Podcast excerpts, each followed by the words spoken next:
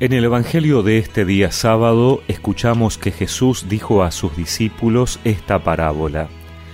El reino de los cielos es también como un hombre que al salir de viaje llamó a sus servidores y les confió sus bienes. A uno le dio cinco talentos, a otro dos, y uno solo a un tercero, a cada uno según su capacidad, y después partió. Enseguida el que había recibido cinco talentos fue a negociar con ellos y ganó otros cinco. De la misma manera el que recibió dos ganó otros dos, pero el que recibió uno solo hizo un pozo y enterró el dinero de su señor. Después de un largo tiempo llegó el señor y arregló las cuentas con sus servidores. El que había recibido los cinco talentos se adelantó y le presentó otros cinco. Señor, le dijo, me has confiado cinco talentos, aquí están los otros cinco que he ganado. Está bien, servidor bueno y fiel, le dijo su señor, ya que respondiste fielmente en lo poco, te encargaré de mucho más.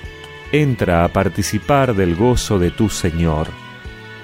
Llegó luego el que había recibido dos talentos y le dijo, Señor, me has confiado dos talentos, aquí están los otros dos que he ganado. Está bien, servidor bueno y fiel, ya que respondiste fielmente en lo poco, te encargaré de mucho más. Entra a participar del gozo de tu Señor. Llegó luego el que había recibido un solo talento.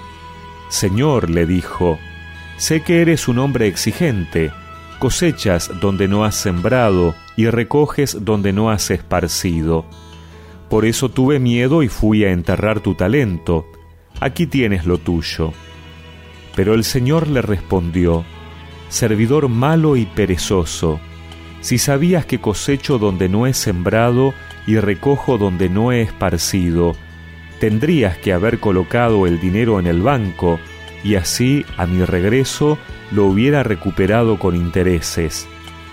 Quítenle el talento para dárselo al que tiene diez, porque a quien tiene se le dará y tendrá de más, pero al que no tiene se le quitará aún lo que tiene.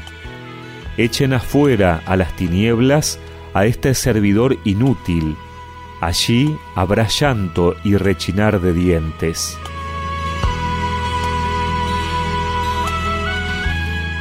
Como en los días anteriores, la parábola de los talentos que nos presenta Jesús plantea y desarrolla el tema de la fidelidad y de la vigilancia, y al mismo tiempo nos advierte contra alguna posibilidad de infidelidad.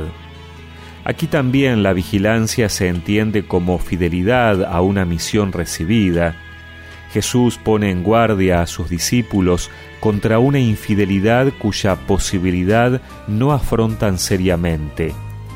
La infidelidad consiste en una insuficiencia de actividad concreta. Ello confirma que la vigilancia jamás es un fervor, una alegría, ni incluso una fe. Es una espera activa y responsable. Los siervos fieles hacen fructificar los bienes encomendados.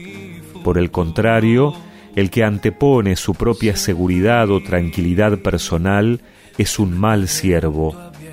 Su infidelidad se llama egoísmo, falta de sentido de responsabilidad, pereza. El cristiano, el evangelizador, el pastor son instrumentos de Dios en el mundo cruzarse de brazos es ser infiel. Por eso, el Señor nos pide que demos frutos, no que seamos exitosos, sino que trabajemos los dones que tenemos en favor de los demás.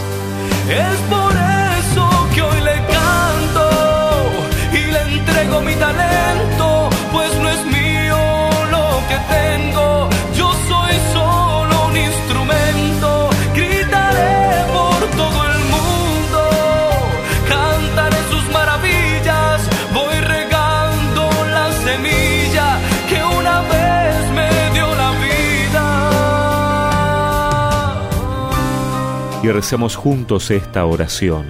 Señor, Ayúdame a dar frutos para presentarme ante ti, habiendo multiplicado los dones que me has dado.